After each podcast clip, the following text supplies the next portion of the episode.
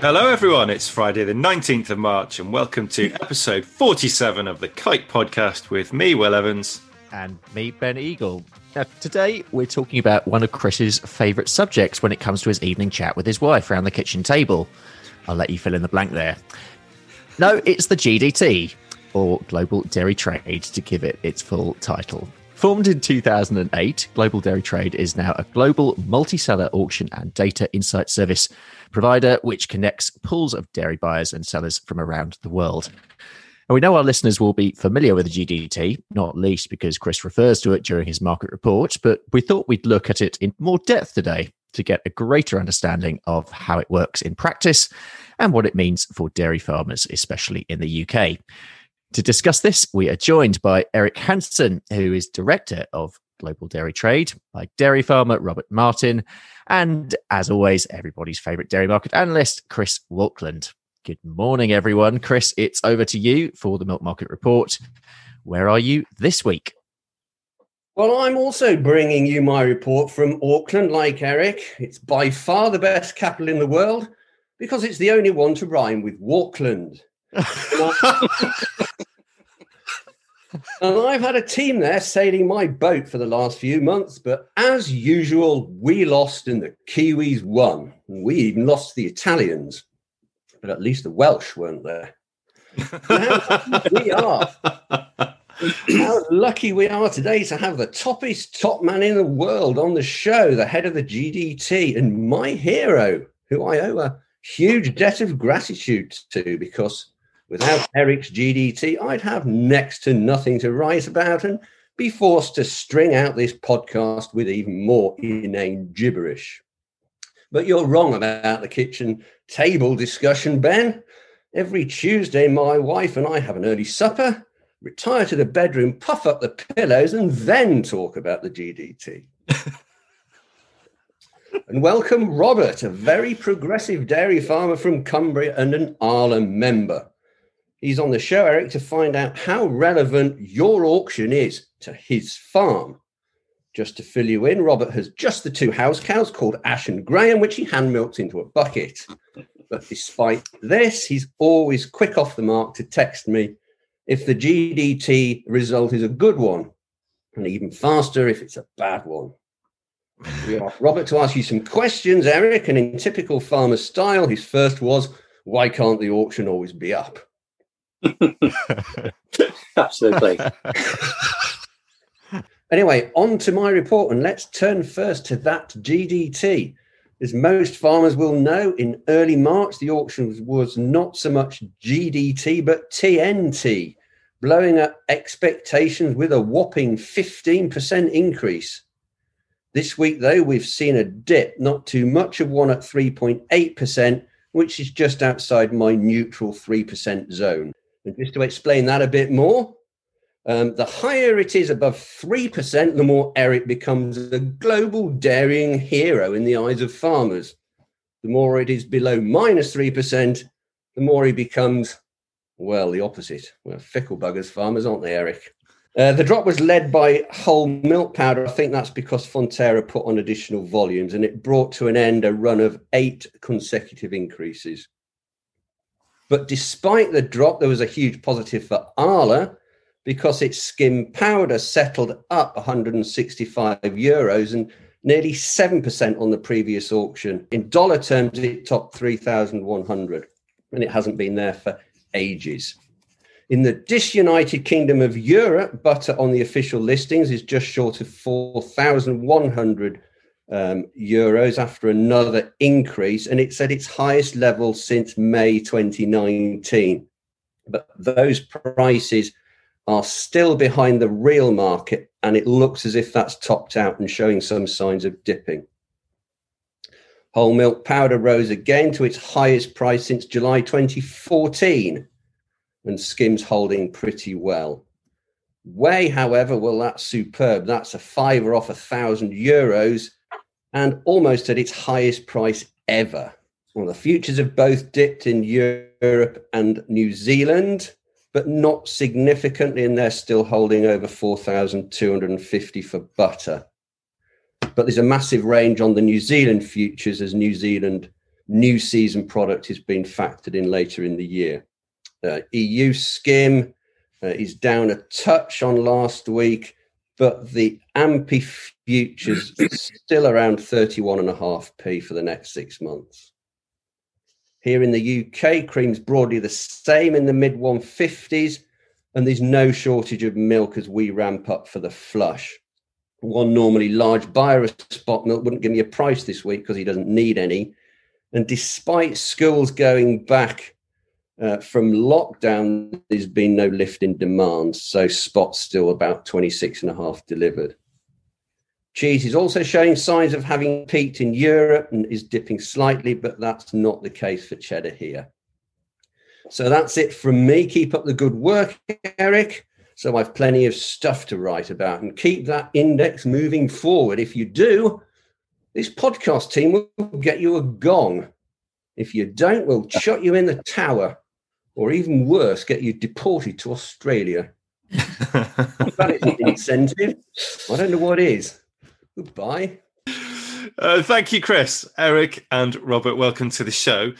Eric, most listeners will know of the GDT, especially if they don't fast forward Chris's section each week, but they might not know the detail. Why was the GDT formed? Who runs it and how does it work? Yeah, thanks. And hello, everybody. Nice to be talking to you.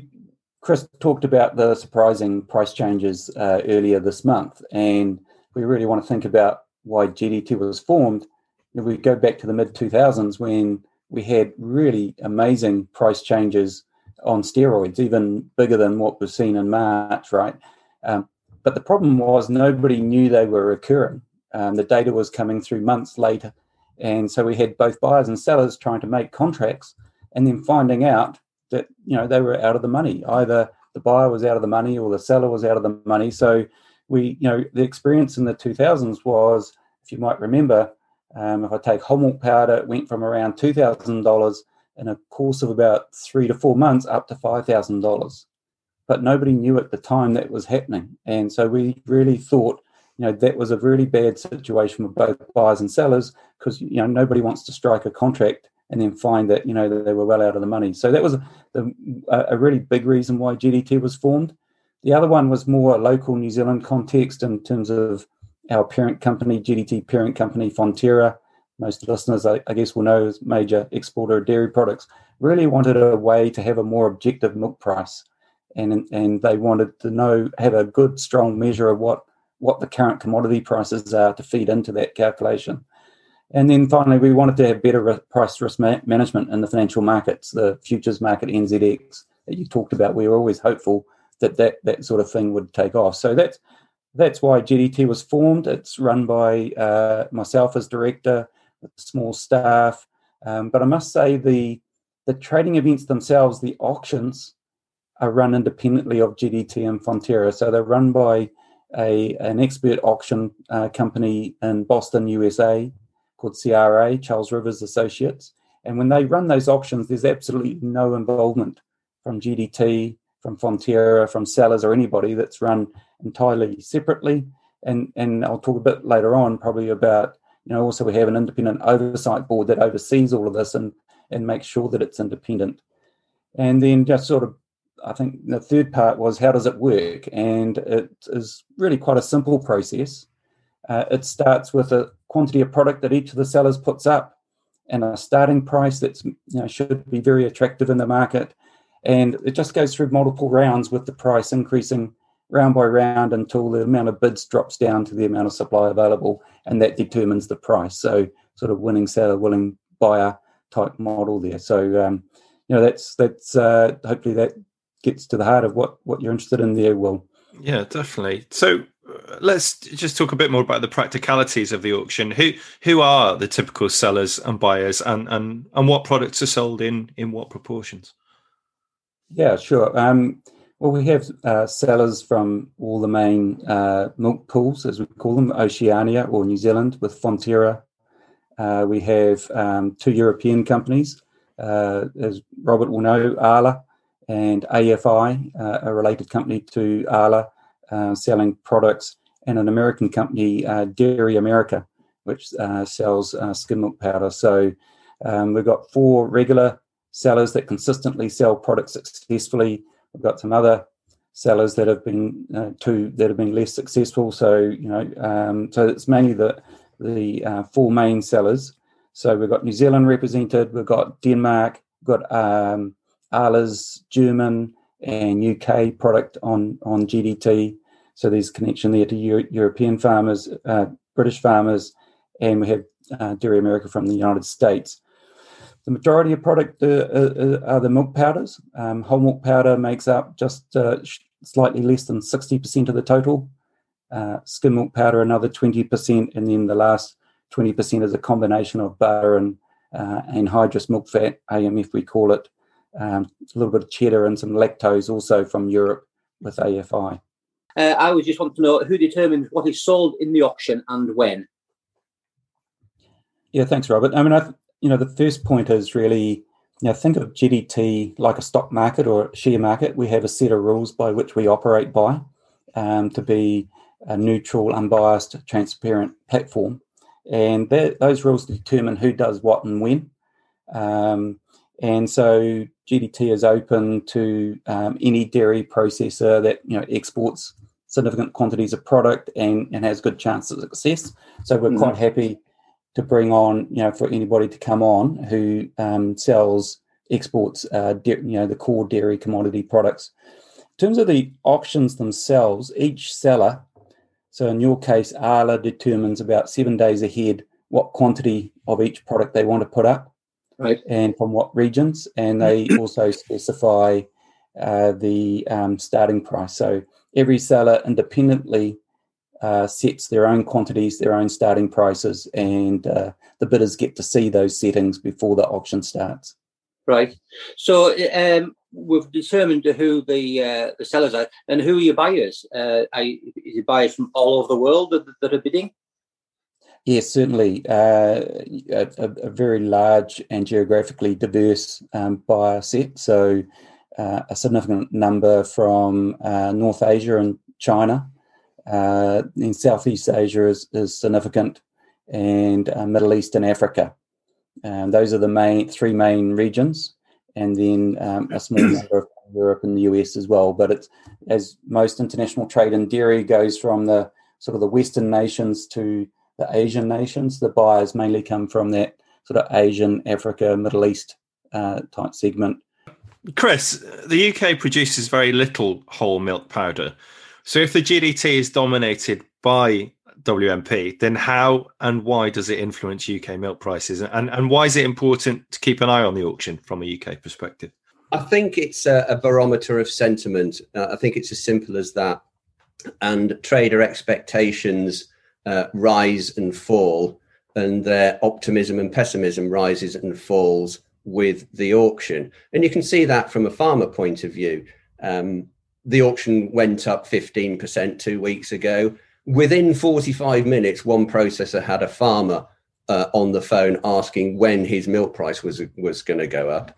And they don't even make any of the products that go on on the GDT. So it's a bellwether. I think it's as simple as that. Robert, let's bring you in here and get your perspective. The Cilla Black question, first of all, what's your name? Where do you come from?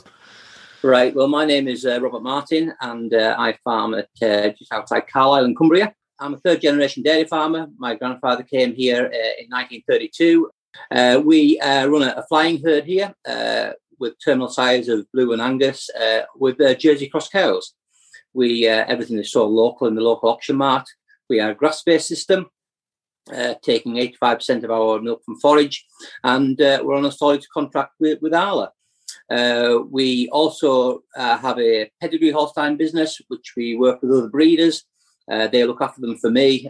We sell the animals, the bulls, into AI females, and we also export embryos around the world. And what's your interest in the GDT? I mean, do you think it's relevant to you as an Arla farmer owner? Well, it is to a degree. Arla is very much a business of brands, Lurpak, Castello, Cravendale, and there will be a percentage of the milk will be sold into commodity, but it hasn't got as much of an effect on my price as some may think, but any rise that Eric can get for me, I will gladly take. It will increase my 13th payment, and it rises and falls, but not to the detriment to my price as much. I have neighbours who are supplying commodity brokers, and they'll have a price built up of skim and whole milk powder and brokering, and they won't know really from one month then what their price is going to be, and that to me isn't the way that I want to run my business. Mm. So what's your feeling on how the GDT result affects milk price and farmer sentiment, Robert? Well, I think it's the same as anything. If a farmer thinks that the price is going to go up, they'll be in the market and buy some extra cows. They'll try and capitalise upon it. And I think it's a bit of a feel-good factor. As Chris made the point earlier before, a farmer may ring his process and say, well, when's my price going up? Without really realising how it affects his milk price. How is it made up? And if you are exposed as a commodity broker, then it will rise and fall on the back of that. But I think, like anything, if you think the sun's going to shine next week, you get your cows out, it does make you feel that little bit better. And that, to me, is a good thing. I think that the sentiment that I feel as a farmer is that the same that the New Zealand farmers feel as and when your GT auction rises and falls. Yes, I think very much so, Robert. The farmers get an email very quickly in the morning, and they all know what the price is immediately. Many of them, look at it directly without waiting for the formal communications. And, they do know that the product prices that come out of GDT feed into the price that their processing company can pay for milk. So, whole milk powder prices are a big driver in New Zealand. And even though the product on GDT is in fact a minority, it's less than 25% of Fonterra's total production. It's the price on GDT directly, and it's also that it serves as a reference price for other contracts that are going on in the market. And of course, even if it's not being sold directly on GDT, it's that reference price effect then feeds into all sorts of other contracts. So it does have a big impact, and the farmers are keenly interested in it, either as it's going up or as it's going down, and I'm sure they make their production decisions accordingly. It's great when the price is going up, and of course, like any farmer, they prefer it doesn't go down, but I guess that's the reality of markets. It goes up and down. Well, I suppose your farmers have had this for a long time and have maybe tailored their business to the rise and the fall of the GDT. But what impact do you think that has on the domestic market, maybe lamb price or animal prices, or did it have a huge impact?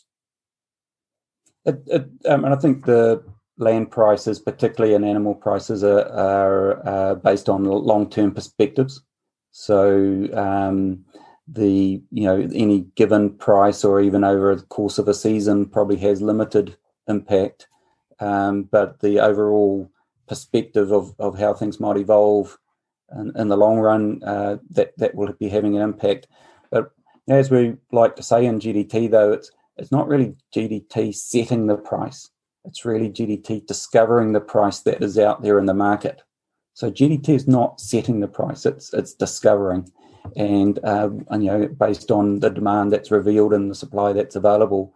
And so if people take that perspective, then what they need to think about as farmers and land prices is what's going to happen to demand and supply in the long run. Not really what's happening with GDT, but where is milk supply going to go globally? Where is consumption of dairy going to go globally? How are the plant-based alternatives going to impact the market and things like that? So I would think that that's really how people will think about land prices. I mean, we've discussed that the GDT is influencing both milk price and farmer sentiment. Eric, how do you think it is a credible marketplace, and how does it maintain that credibility? Yeah, pretty simple at the end of the day. Quality participants, good process, independent oversight. So, we have reputable, well-known sellers with a consistent supply of the same generic product offered time and time again. So the buyers know what's going to be available, and it's all high quality, whether it's the New Zealand product or the Arla product or the American product. We have a large and diverse, geographically diverse pool of bidders. So we know there's, you know, good bidding competition there because, of, you know, in a product like whole milk powder and skim milk powder, there's over 150 buyers. They don't always turn up at the same auction, but there's very strong, you know, competitive bidding. And then the auction process itself is designed to make sure that it discovers a market price. It's very hard for people to play games on the way it's structured. It's quite a controlled process of round by round, and that leads to good outcomes. And then finally, we have the oversight. We have an independent oversight board represented with buyers, sellers, and financial market participants, and a strong set of rules that we abide by. So all of those factors, I think, you know, as a package, create a pretty strong credibility. Mm.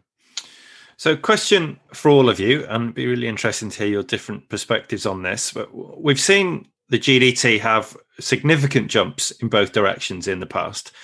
Do you think that the GDT adds to or smooths out dairy price volatility? Eric, let's go to you first. Yeah, I think this is a curly one, right? Everyone has an opinion on this. I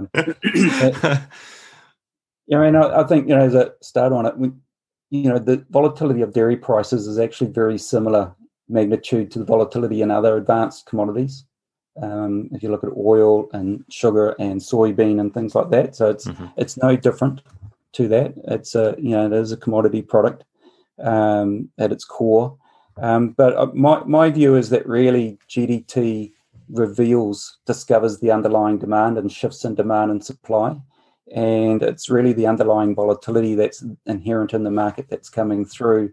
And in dairy, you know, as many of your listeners will know, right, there's big production bases, big milk pools around the world, and only around 8 to 10% of that is traded internationally. Mm. So if you get some small shifts in the US or in Europe in terms of milk supply, you know, that will spill over into the international market quite quickly. And, you know, that's one of the reasons why you get some price volatility.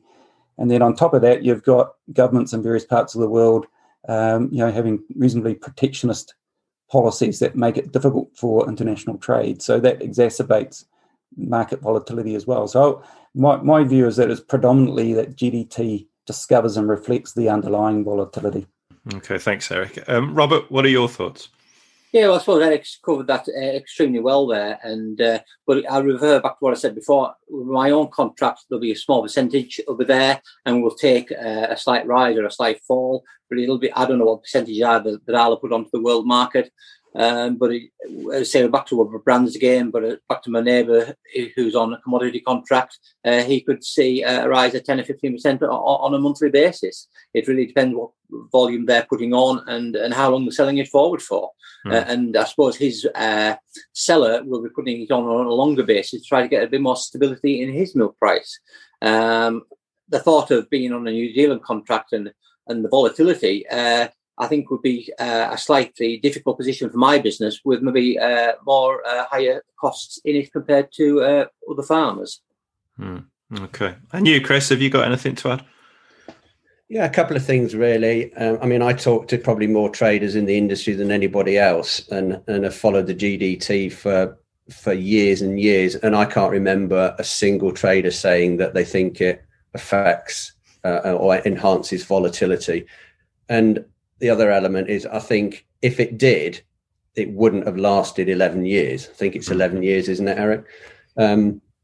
So if it did enhance volatility, it just wouldn't have survived the test of time. Mm. Okay. I've known Chris long enough to ask him stupid questions on a weekly basis. We've seen the rise of the 15% and then a fall of 3.8 in the last couple of auctions. How should the UK dairy farmer be feeling on the back of those rise and falls, Chris? Well, I think dairy farmers should be feeling happy, but of course that would be an extraordinary thing, wouldn't it, for dairy farmers to actually admit that they're happy. I don't know whether that's the same in New Zealand, Eric, but it's unheard of over here. If they're making too much, someone will come and take it off them. That's their next concern, right? So. Okay, happy dairy farmers, what a thought. Okay, we'll leave it there. That's all we have time for. But a big thank you to our guests today, Eric Hansen, Robert Martin and Chris Walkland. Yes, thank you very much for listening. We hope that today has been illuminating. If there are any topic areas that you'd like us to cover on the show in future, just message Becky on Twitter at Kite Consulting. We'll see you again next week for more dairy news and views. But for now, it's goodbye from all of us here.